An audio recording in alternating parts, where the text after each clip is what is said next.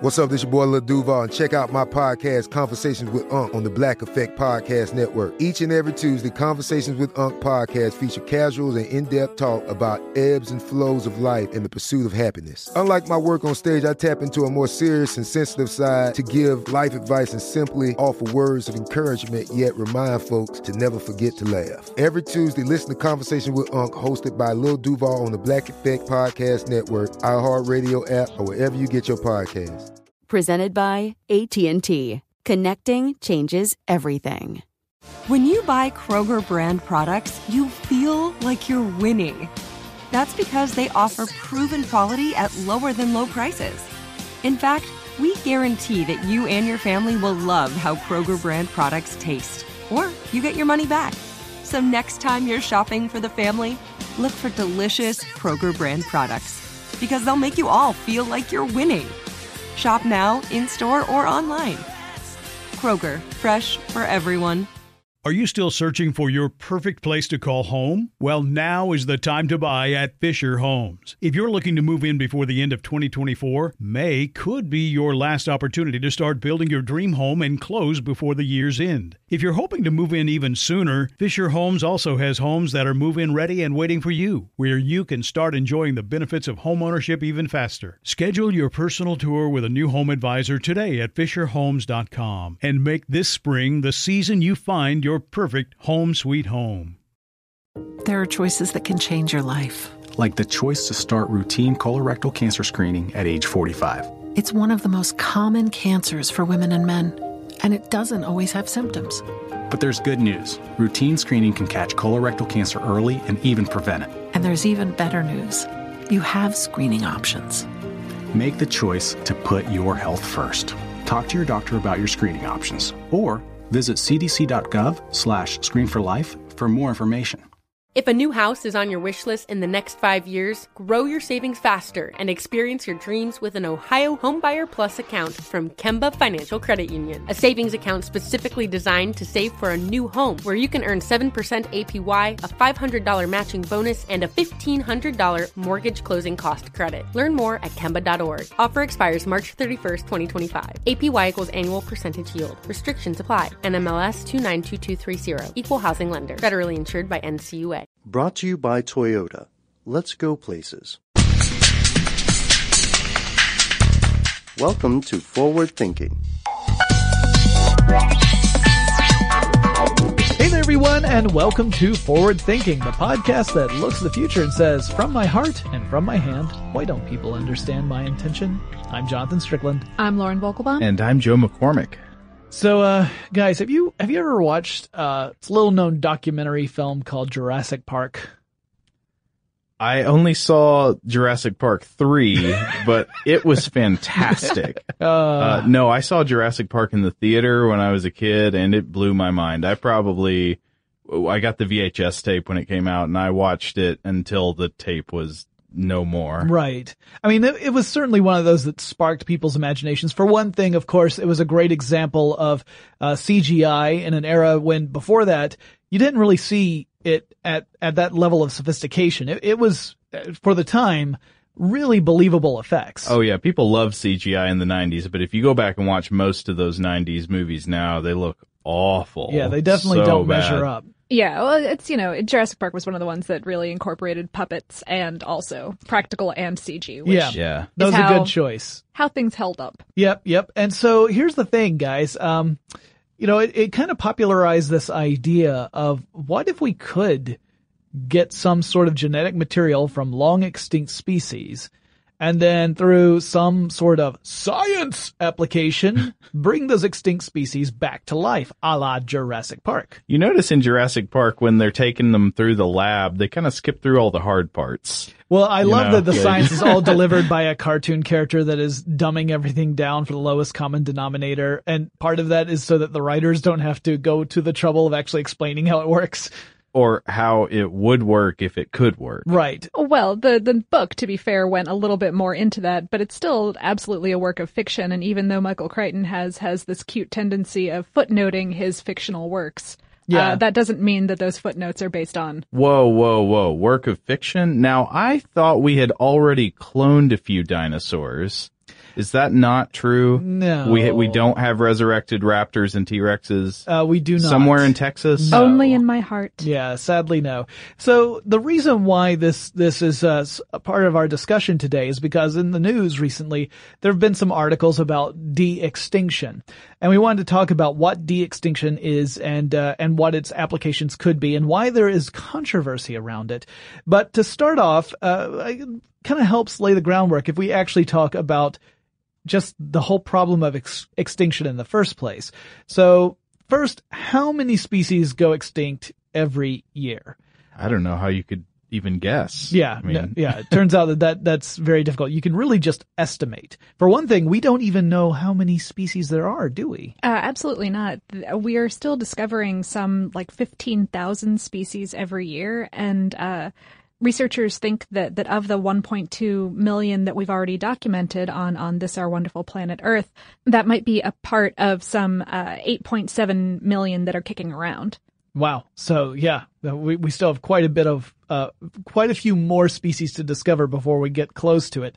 we're like not even a quarter of the way there. Uh, yeah, Yeah. yeah, there might be some some eighty percent of life on Earth that is yet undiscovered. Um, but but here's the thing: a lot of the ones that we're currently discovering are already endangered. Yeah. So they're already, you know, the the population's already so small that that uh, the smallest of of influences could make these populations go extinct. Things could be going extinct before we have even documented them. And it's worth pointing out that things go extinct naturally. I mean, that Yes. happens all the time. oh, sure, But and not just when meteors hit R- either. Right. No, I mean, just uh, due to the pressures of nature, you know, food supply and predation, things go out of business. Sometimes a species is, is gone.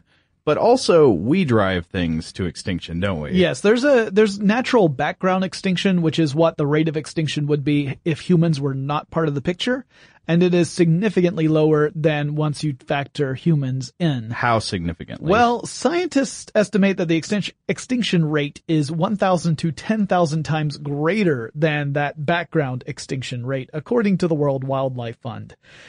So that's Wow. 1,000 to 10,000 times. I mean, that's human influence right there. On top of that, that means that anywhere between 0.01 and 0.1% of all species go extinct every year. And again, the reason why 0.01 to 0.1 is because we don't know how many species there are, nor can we really get an estimate on exactly how many are going extinct every year. So these are all you know, based on, on like wide ranges and guesses. And if you want to know how wide, well, the estimation of how many species are out there, uh, and the extinction rates taken into, uh, as a combination mean that something between 200 and 100,000 species are going extinct every year. So on the low end, 200 species. Not great, but you know, not a hundred thousand. But again, all of this is just based on those, those crazy estimations of how many species are out there and how many are actually dying out. Uh, right, and I do want to put in that not all of these species are like adorable monkeys. Um, there, there's No. a lot of uh, bacteria and stuff like Yeah. that involved in these calculations. right, right. Uh, and Some the- of them, however, are totally adorable monkeys. Some of them are adorable monkeys, or or some other you know equally adorable animal. And according to the IUCN Red List criteria, there are 16,938 species on the endangered list. And the same list identifies 905 species that are now extinct in the wild. now extinct, like since the beginning of this classification. Yeah, essentially they're identifying species. Some of these, there are still uh, examples of those species, but they are all in captivity.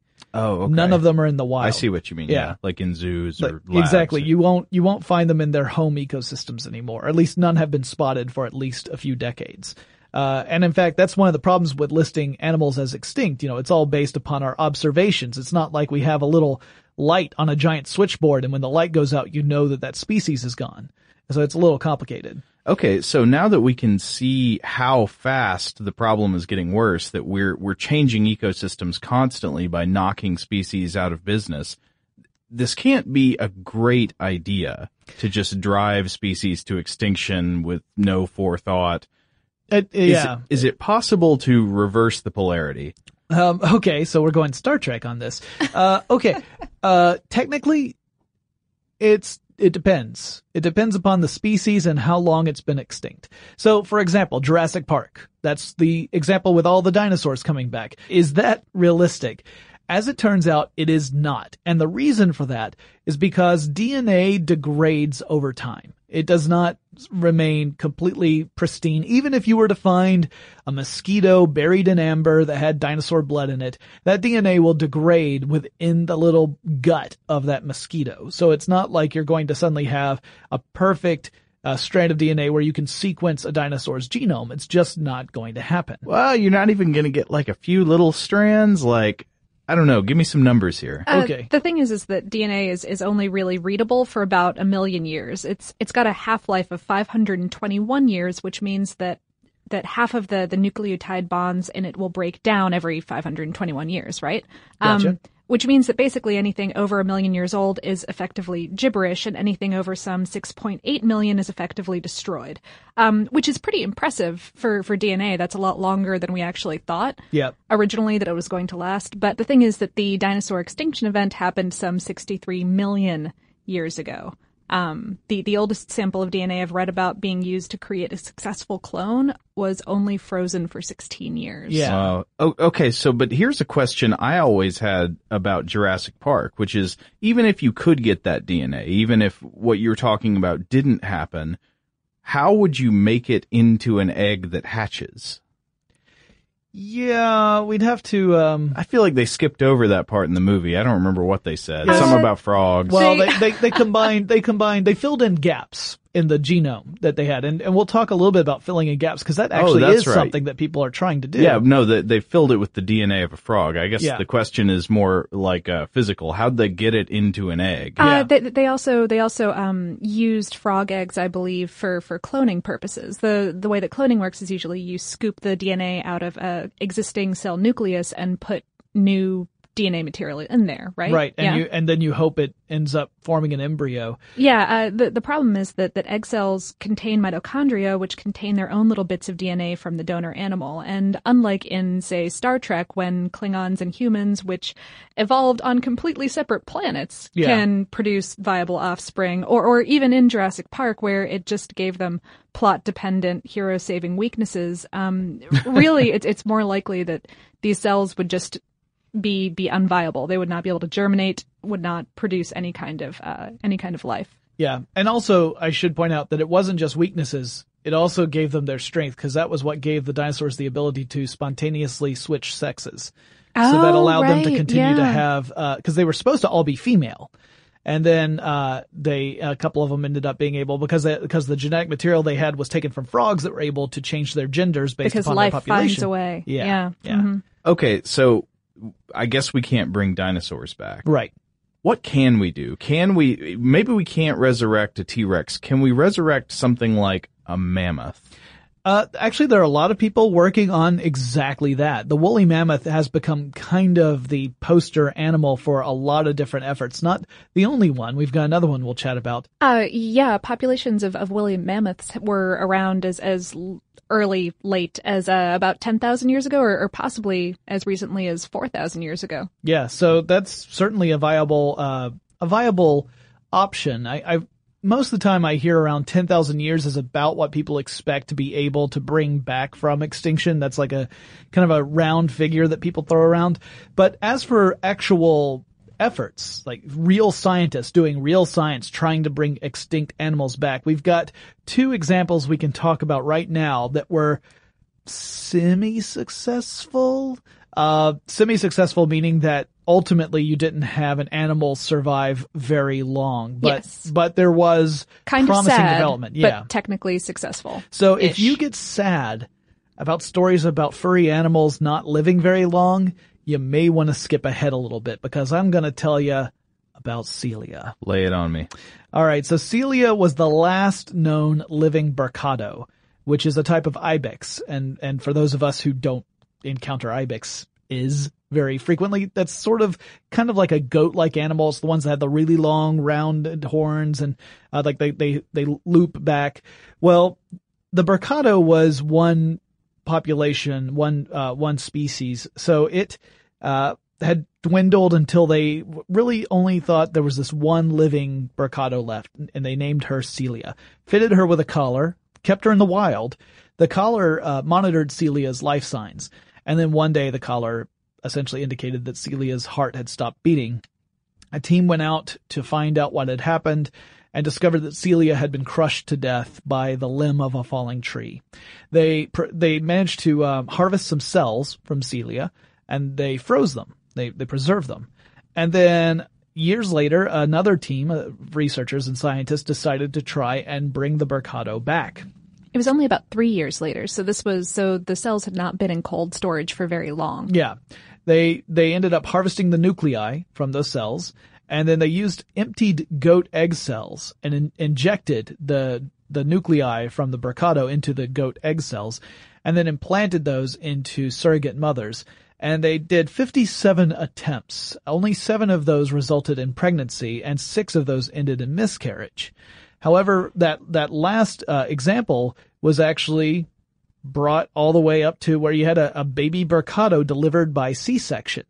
Um, the baby Bucardo or the kid, unfortunately, didn't have its lungs develop properly. One of its lungs actually formed essentially like a solid mass of tissue, kind of like they, they described it being more like a liver than uh, a lung. Yeah, that's not, not good for breathing. Yeah, and it, it essentially uh, suffocated to death shortly after it was born. So it only it only survived a couple of minutes. Uh, so that's very sad, but it did lay the groundwork and foundation for a lot of other uh, groups to kind of make this attempt. This was back in in 2003, so this was you know you know more than a decade ago now. Uh, there's another project called the Lazarus Project, which um, it's the University of Newcastle, Australia, and they decided to go with a totally different kind of cute, cuddly animal, a uh, a frog that gives birth by regurgitating its babies. yeah, uh, it's a it's a frog that gives birth through its mouth. It essentially regurgitates its babies. But if you kiss it, it regurgitates a prince. It, re- no, it actually regurgitates Prince and he'll sing Purple Rain. It turns into a prince that regurgitates frogs. I, I, think we might be getting off track. What actually happens is uh, the way this frog reproduces, it lays eggs, the eggs are fertilized, and then the frog swallows the eggs to protect them. And then once the eggs hatch, it pukes up the babies. So uh, this particular frog, though, had gone extinct. And, Joe, this is no laughing matter. This is this is life. I'm, not, I'm just protecting them. I'm not well, sure. When you put it like that, it sounds like it's you know obscene, but no, it's it's really how these animals um, how these animals uh, survive. And um, this particular animal, that the Rheobatrachus silus frog, uh, has gone went extinct back in the uh, the you know 1970s, uh, but some of its cells had been in deep freeze in a regular freezer actually uh, since the 1970s. And so the Lazarus Project harvested the nuclei and then they put them into emptied frog cells from great barred frogs, which are a fairly close relative to the frog that had gone extinct. So some of the cells began to divide and go right into the embryo stage, but none of the embryos survived past a few days. So again, sort of promising results, but not a, not a full success. Then you have another group called Revive and Restore. This is one that I thought was really interesting. There are several articles that published in early 2014 about their particular drive to de-extinction technologies. And their approach is a little different from what we've been talking about. They're looking at creating a chimera, which is not uh, the mythological creature that you know you may be familiar with, particularly if you played a lot of Dungeons and Dragons as a Although kid. that would be cool. Can can we de-extinctify uh, can we, mythical animals gelatinous as well? cube? Well, we yeah. gotta we gotta wait till the end of the podcast before we talk about that. Okay. But uh, we we will address that. Yes.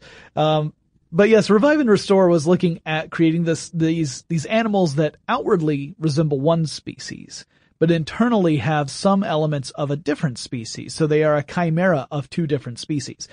And uh, the example that was used in all the articles, because one of the, the people involved in Revive and Restore is so passionate about this particular species, is the passenger pigeon. Now, I, I don't know how much you guys know about passenger pigeons. At one time, it was the dominant species of birds in the United States. There were something like five billion of them. I've I've read reports of like the flocks of them blotting out the sun. Yeah, they they made up sixty percent of all birds in the U.S.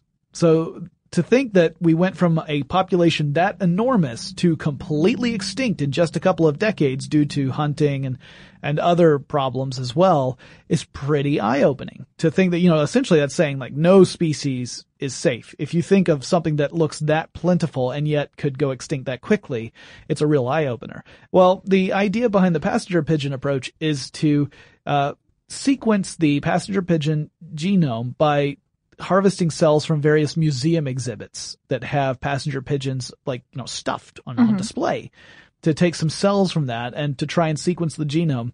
And there's gaps in that genome, kind of like in Jurassic Park. And so to fill in those gaps, they start looking at some of the closest relatives to the passenger pigeon and trying to kind of, you know, fudge it a little bit, fill it in. Yeah, the, the, the modern band-tailed pigeon, I think, is really close. One of the closest. And the idea is to get to a point where they can sequence DNA so that they can inject it directly into an egg of a band-tailed pigeon. They'd actually make a little hole in the egg, inject the DNA down into it, and then patch the hole with essentially what looks like saran wrap and allow it to continue to develop until it hatches into a hatchling. Now the hatchling is going to look and behave just like a band-tailed pigeon. It is to all outward appearances a simple band-tailed pigeon, but its reproductive cells, as in its egg or sperm cells, will be passenger pigeon cells. So if you can take a male and female band-tailed pigeon that's been altered in this way and breed them together, then in theory you would get a passenger pigeon.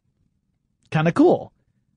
Also weird. A little bit terrifying, Yeah. but pretty cool. Yeah. Uh, the, the, the weirdest part is, or I don't know if it's the weirdest part, but a weird part is that they're not really sure how to teach the passenger pigeons how to be passenger pigeons, assuming that this works. Cause this is not, this is not something that's happened yet.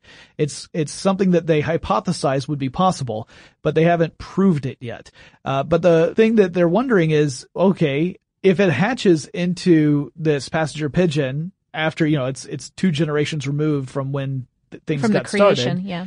Um, will it behave like a band-tailed pigeon, or would some behaviors be innate in Yeah, I passenger guess pigeons? that would come down to the question of whether its behaviors are more learned or instinctual. Yeah. Sure. And I'm, I'm I'm wondering in the case of pigeons, I mean, and no offense to to pigeon aficionados out there, but but exactly how big the difference is and whether or not that's uh whether or not that's the operative point when you're talking pigeons. I think the biggest uh, difference is migratory patterns because Ah, the passenger pigeon wasn't very didn't migrate very much, and some of these other pigeons do. So it's one of those things where you're not they're they're not sure if this is even possible, and if we do bring passenger pigeons back, will they behave the way passenger pigeons of old did, or will they be some sort of new species that uh, are very close to what passenger pigeons were, but behave in a different way. And honestly, people aren't sure. And those are important questions because that also puts an impact upon the ecosystem that the passenger pigeon encounters.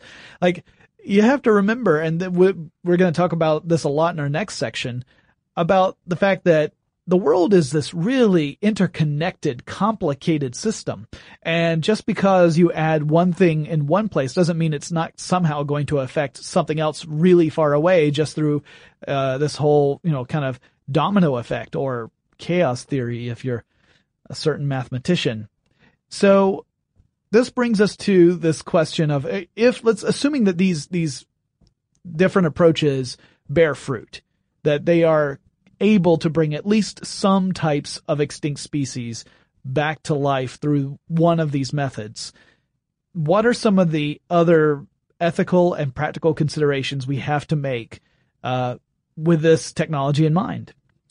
Uh, one of the ones I've seen, though I take some issue with it, is this view that, well, it might be a zero sum game, you know, Right. so that if we're putting money and effort and time and attention into bringing extinct species back from the dead, are we going to be therefore losing all of those same types of investments that we should be putting into keeping endangered species alive? Well, yeah. I mean, if it's this super flashy, sexy kind of technology where you could tell people, hey, the majestic woolly mammoth could stride across the plains again. I mean, people are, are going to get excited about that. But it's something that none of us have ever seen. Who cares about pandas? Let's Well, bring the woolly mammoth To back. be fair, even conservationists say who cares about pandas because they, they, they claim, or at least the ones I read claim are the panda, the panda thing is like pandas are plentiful compared to say white rhinos. You know? Well, who cares about white rhinos? Let's bring woolly mammoths See back. that that's the worry, right? And and like you said, it, it's kind of two pronged. It's worrying about taking attention away from conservation efforts, and also, and probably more importantly, money from conservation efforts. Yeah, so if that were really how it worked, like in order to invest in bringing something back from extinction, you have to take money away from conservation. I would consider that a very legitimate complaint. I don't think it necessarily works that way. Like, Uh, no, and I think that really, in fact, you're, you're going to be drawing attention to the overall issue. And I mean, I would imagine. Well, I know that a lot of these projects specifically take conservation as one of their big concerns, so Yeah. that they they acknowledge that conservation is very important and that they don't want to be considered an alternative to conservation. That's more of a supplement to conservation efforts.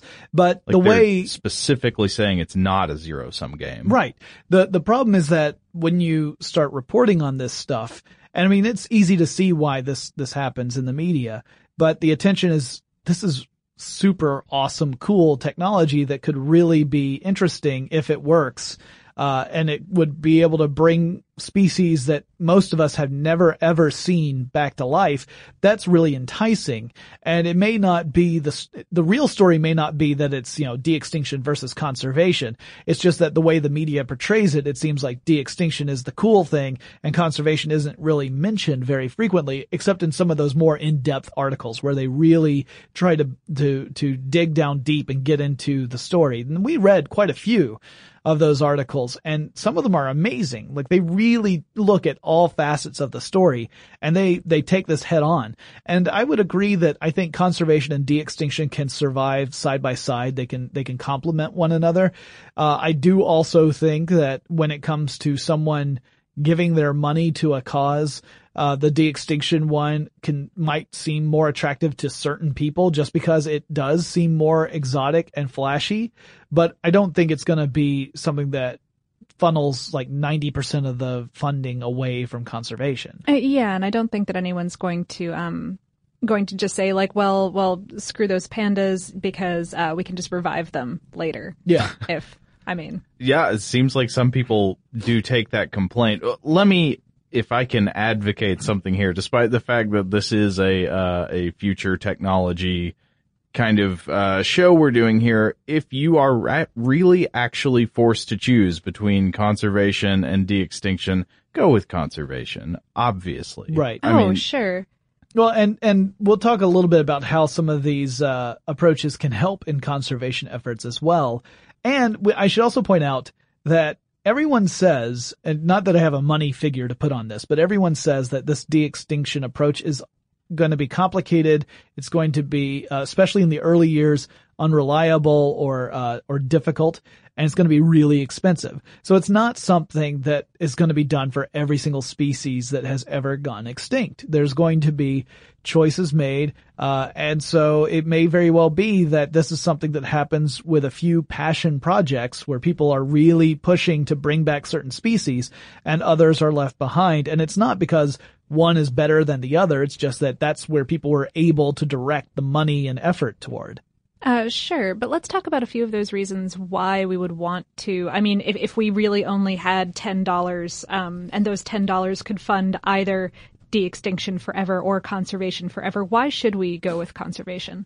I'd say one thing is that it's something you can trust in because you can see it. Like it's our conservation actually works. Yep. Like there's no question about, uh, you know, what will happen if we stop killing these animals. Right. you know, like, oh, okay, if we stop killing them, that actually will work. De-extinction is questionable. It might work, it might not. Sure. In, in so, lot so there's a risk on, on return. I mean, just based upon that, if you're, if you want to just separate yourself from the whole animal thing, it's, there's there's one method that you know is going toward helping actual living creatures right now, and one method that could possibly maybe bring something back. Yeah. but we aren't sure. We also know that any animal that is sustaining a population on Earth today, at least barring major human intervention, has a place in its current ecosystem. Right. In other words, the ecosystem is able to support that population. Uh, I so I would say, well, maybe let's bring back the woolly mammoth. Well, I'm not sure that the woolly mammoth necessarily has a place in today's ecosystem. And that is another great argument that people make about this de-extinction question. It's that you can't really be sure with some of these species that they would have a place in the world where they could survive, let alone thrive. And for species that have been extinct for a few thousand years, the question is, is more, you know, unknown. We don't know because ecosystems do change over time. Not necessarily rapidly unless there's outside intervention in the form of, you know, humans messing with an ecosystem or something really massive like a meteor strike or whatever. Meteorite, I guess I should say strike.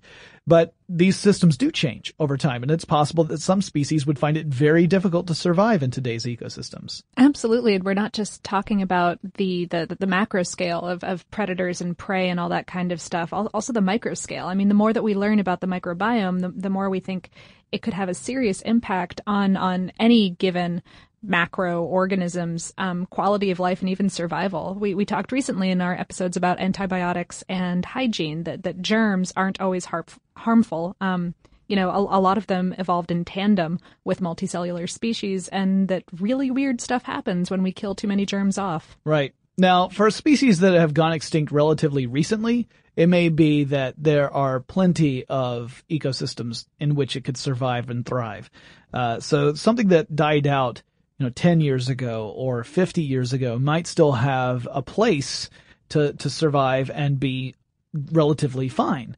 Uh, but for things that went extinct much longer ago, the question is, well, is the has the world changed so much that this creature would have a real hard time to survive? And is it fair to bring something back to life if it's just going to die out again? Right. And I think that question is crucial because even if we're just talking about species that were driven to extinction by humans and not by natural forces, this is not just like hunters going out and killing all of them. A lot of what we're talking about, in fact, I don't know for sure, but I would guess that most of it is due to habitat destruction. Sure, but the you know people building cities and going further and further into the surrounding environments Mhm. to cut down trees, make pasture land, all that kind of stuff. Uh, food sources or, or breeding grounds or anything like that Yeah. slowly disappearing. Yeah, so I mean, one of the easiest ways to kill an animal is not to go out looking for all of them and kill them for their tusks or whatever it Although is you that's want. much more action packed. Well, yeah, it's to destroy their habitat. Yeah. If they don't have a place to live and thrive and occupy, th- Right. there's no chance for them. One more argument that I've heard uh, against de-extinction is based a lot on the fact that we just don't know very much about what will happen should this technology prove to be useful to, to actually work. Uh, and that is that species may be able to spread or cause disease or otherwise harm an ecosystem. So it may be that a, a species that was extinct when it comes back becomes a carrier for a disease and then spreads it much more quickly than it would have if uh, that species had never been brought back. That's one. It's really an argument from the unknown, right? We just don't know. This is plausible outcome, but we don't know if it's a, or at least a possible outcome. We don't know how plausible it is. Uh, and also just a worry about how it would end up affecting the ecosystem you introduce it to. Assuming that you're not just bringing species back to put them in zoos, then putting them into any kind of ecosystem is going to affect that ecosystem. Oh, sure. And even even bits of stuff from other ecosystems that currently exist on the planet can be very detrimental. I mean, look at a kudzu or um, the little zebra mussels of the Great Lakes, or Or uh, rats everywhere. Um, or dogs and cats in, say, Australia and New Zealand, which ended up wiping out a lot of both the other predators and prey uh, in that region. So yeah, I mean, we, we've seen how bringing a, a, a foreign species into an ecosystem can wreak havoc among the rest of the, uh, the life forms that are there. And for these extinct animals, especially some of them, they, you could consider them, you know, an alien species to that ecosystem, uh, depending upon how long they've been gone. Well, probably alien more so than any foreign species currently on Earth, right? Well, yeah, arguably. I mean, depending, I guess, I guess it really depends. we got some really crazy life forms in some very specific ecosystems and to take them out and put them into something else would, uh, definitely be unethical. Don't do that. So one other thing I wanted to touch on before we conclude is other ways this technology could be used. And I had mentioned that there is the possibility that they could use this technology to help in conservation efforts. In other words, specifically helping out endangered species rather than necessarily trying to bring back an extinct one to try and create more biodiversity in existing small populations. So for some species, we're talking you know, there's some animals out there where the only known members of that population, it, it adds up to maybe a couple of dozen or maybe, uh, even fewer than that. Well, that's not going to be healthy if their gene pool is that small. Exactly. You, you start to really worry about the biodiversity in that population. Uh, they can become more prone to birth defects and illnesses. So if you're able to increase that biodiversity, perhaps through using similar methods from the ones we were talking about earlier, but instead of trying to create a new species, you're just, you're trying to create new babies in that population, but from diverse uh, samples of DNA, perhaps gathered from, you know, either zoos or, uh, in the case of animals that are no longer, you know, that are, that are endangered in the wild, but we still have a zoo population somewhere uh, or animals from, you know, material from museums, things like that, to help increase biodiversity and thus uh, make the populations more hardy. In addition to giving them more genetic diversity, I wonder if genetic engineering could come in to help an animal species that has been endangered by a specific threat. Say like if you have a fish that is at great risk because of one specific chemical pollutant in its water supply, could you introduce into the the genome of that fish a gene that makes it more resistant to that pollutant? Yeah, getting into genetic engineering here, and that certainly has its own huge list of controversial uh, elements to it. As um, we talked about in our uh, food GMO episodes. Yeah, right. And GMO, genetically modified organism, it doesn't necessarily have to just refer to plants. It can talk, we can talk about animals as well. Sure. Um, I mean, in in theory, or at least you know, you could hypothesize that such a thing is possible.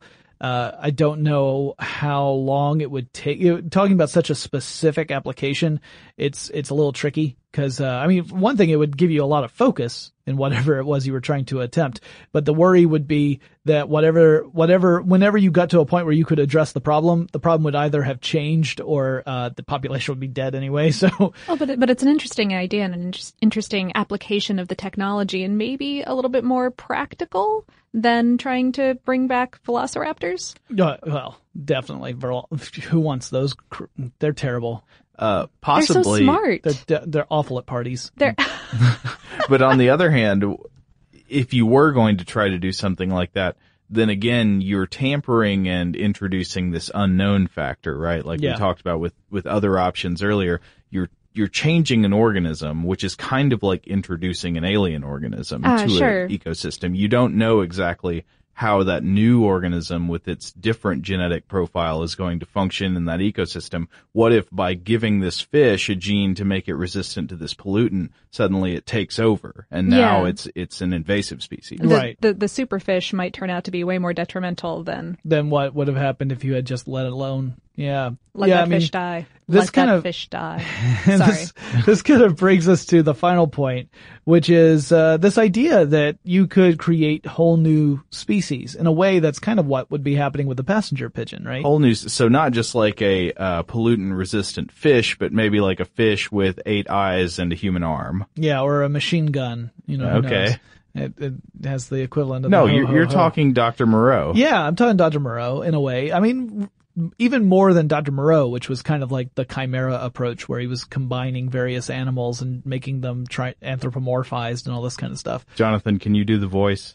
Just, just do the voice. what, you want me to do Marlon Brando Yeah. as Dr. Monroe? Do Dr. the- Monroe. Monroe, Morrow. That Monroe would be the one from The Simpsons. Right. Uh, no, I cannot do that. vo- Uh, you got me Okay. tempted, but I'm not going to because I can't remember the line anymore. Uh-huh. It's Val Kilmer doing. I, I do a terrible impersonation of Val Kilmer doing a terrible impersonation of Marlon Brando doing Dr. Moreau. so um, that's the way that chain goes. But at any rate, uh, the idea is here that you know if you could if you could sequence if you could construct a workable genome for an animal that has never existed, which in a way is kind of what some of these people are doing. You know, they're combining a genome for one species with genomes from very closely related species in an effort to try and revive extinct, like the extinct passenger pigeon. That's specifically the example. But if you take this idea and you extend it into the future and you think, well, what about once we figure out how to actually build those genomes?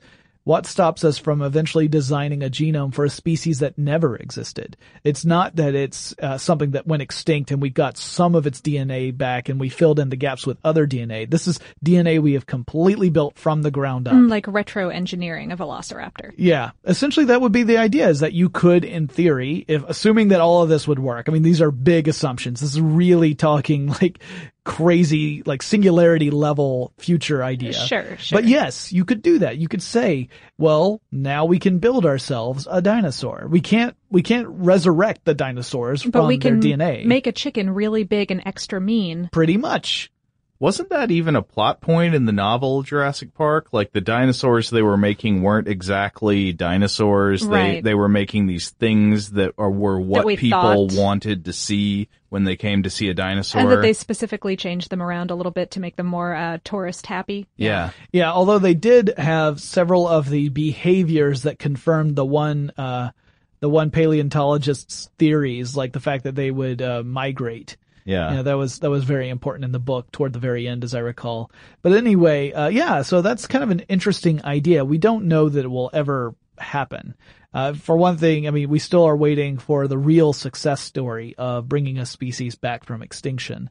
Uh, personally, I hope that it does happen. I would love to see some extinct species come back. I would really love to see this technology being dedicated to help in conservation efforts, obviously. Um, I would really, really love to see human beings behave in a responsible manner to the species around them and not kill them off through destroying their habitats or otherwise. That would be lovely. Shut up, hippie. I know. You you don't like panda steaks? Get off this podcast. Our pandas can go. I mean, they can go. They had their time. But, uh, no, I'm just kidding, guys. I'm- Create of more I am pandas so that we can too. all eat panda steaks. I as as y'all know, I love all the critters of the forest, and I only joke. Yes, yes, we are we are making some light of what is otherwise a pretty heavy situation here. But uh, anyway, we will make sure to share a lot of the the articles that we read in preparation for this episode because uh, a lot of them go into to great detail and and give a really full examination of the story. Some of them are more like profile pieces, but a lot of them really kind of dive into it, make sure that the that you can tell the reporter went through the trouble of interviewing various experts with differing points of view to kind of get the full story. So uh, we'll definitely share those in the future. And uh, yeah, this was a fun topic to to consider because I mean, just throwing it out there. I know this is kind of similar to the question I had about if you could have any sort of robot animal, what would it be? If you could bring back any extinct species, what would it be? Beholder No, or no, an cube. actual species, not not constructing a new species. I mean, a real species that once lived on the earth and now is no more. uh, I, I, you didn't prepare me for this. I, I I, can't think of what it would be. Um, uh, Dodo. No, Dodo's good. That was my choice for robot animal. I, I Oh, like yeah, Dodos that's right, coming that's right. back. Um, I'm I'm really curious about about actually horticulture, the way that it existed a few hundred or a few thousand years ago. Like, I want to taste the strawberries that that Queen Victoria had in her childhood. Yeah, or have a decent banana since all the really good species have pretty much died out. Oh, I'm raising my hand. Uh, Megalodon. Oh, a megalodon. You want an Megalodon. enormous Oh, shark. yeah, Yes. yeah. Because that way we can have an even better version of Jaws. Yeah. Gotcha. Megalodon. All right. Oh, no, there are plenty of Megalodon movies Oh no, already. I, I'm aware of them. I know someone who produced one. Well, so well, but we need a documentary. I mean, a real documentary. yeah. Well, can you imagine Megalodon Week? I'm in. Here Actually, we can make it Forward Megalodon Thinking, Month. We watch Megalodon movies, so we can tell you about the future of Megalodons. Now, uh, since you didn't ask, but I'm going to tell you anyway, uh, I'm going to choose woolly mammoth. I know it's the Oh, popular okay. choice everyone talks about, but it's. Um, They're so furry. I mean, it would just be. I I can't imagine the intellectual and emotional experience I would I would undergo witnessing a woolly mammoth walking around I can't imagine a better way to feed a megalodon. Oh, than, than a woolly mammoth. Right. Yeah, just just dangle a giant woolly mammoth over the megalodon. Megalodons aren't going to want to eat modern animals. They're going to want to eat woolly mammoths. it it wants to hunt. All right, so we're gonna we're gonna wrap this up on that cheerful note. So guys, if you have any suggestions for our discussions, maybe you want to join in, maybe there's something about this particular topic you would like to uh, contribute to. Well, let us know. We have an email address you can send us mail. It is fwthinking at discovery.com, or you can make contact with us on the various social networks that we uh, often can be found on. Those include Twitter, Facebook, and Google Plus with the handle FW Thinking, and we will talk to you again really soon.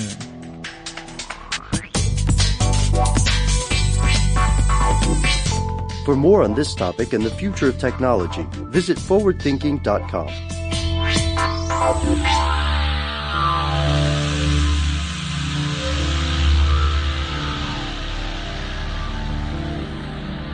Brought to you by Toyota. Let's go places.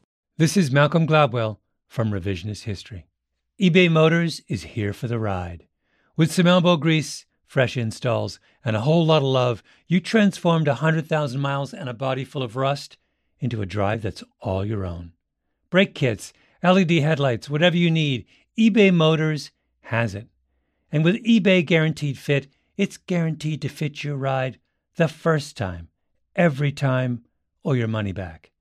Plus, at these prices, you're burning rubber, not cash. Keep your ride or die alive at ebaymotors.com. Eligible items only, exclusions apply. Managing your diabetes just got easier. The powerful new Dexcom G7 lets you see your glucose numbers on your compatible watch and phone without fingersticks. And because Dexcom G7 is the most accurate CGM system, you can be confident in your food, exercise, and medication decisions. And all those decisions can lead to big results, like more time in range and lower A1C. Get started at Dexcom.com. Dexcom data on file 2023. If your glucose alerts and readings from the G7 do not match symptoms or expectations, use a blood glucose meter to make diabetes treatment decisions. For a list of compatible devices, visit dexcom.com slash compatibility. Are you still searching for your perfect place to call home? Well, now is the time to buy at Fisher Homes. If you're looking to move in before the end of 2024, May could be your last opportunity to start building your dream home and close before the year's end. If you're hoping to move in even sooner, Fisher Homes also has homes that are move in ready and waiting for you, where you can start enjoying the benefits of homeownership even faster. Schedule your personal tour with a new home advisor today at FisherHomes.com and make this spring the season you find your perfect home sweet home. There are choices that can change your life. Like the choice to start routine colorectal cancer screening at age 45. It's one of the most common cancers for women and men, and it doesn't always have symptoms. But there's good news. Routine screening can catch colorectal cancer early and even prevent it. And there's even better news. You have screening options.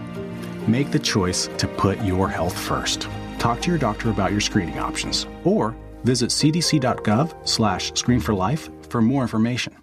If a new house is on your wish list in the next five years, grow your savings faster and experience your dreams with an Ohio Homebuyer Plus account from Kemba Financial Credit Union. A savings account specifically designed to save for a new home where you can earn 7% APY, a $500 matching bonus, and a $1,500 mortgage closing cost credit. Learn more at Kemba.org. Offer expires March 31st, 2025. APY equals annual percentage yield. Restrictions apply. NMLS 292230. Equal housing lender. Federally insured by NCUA.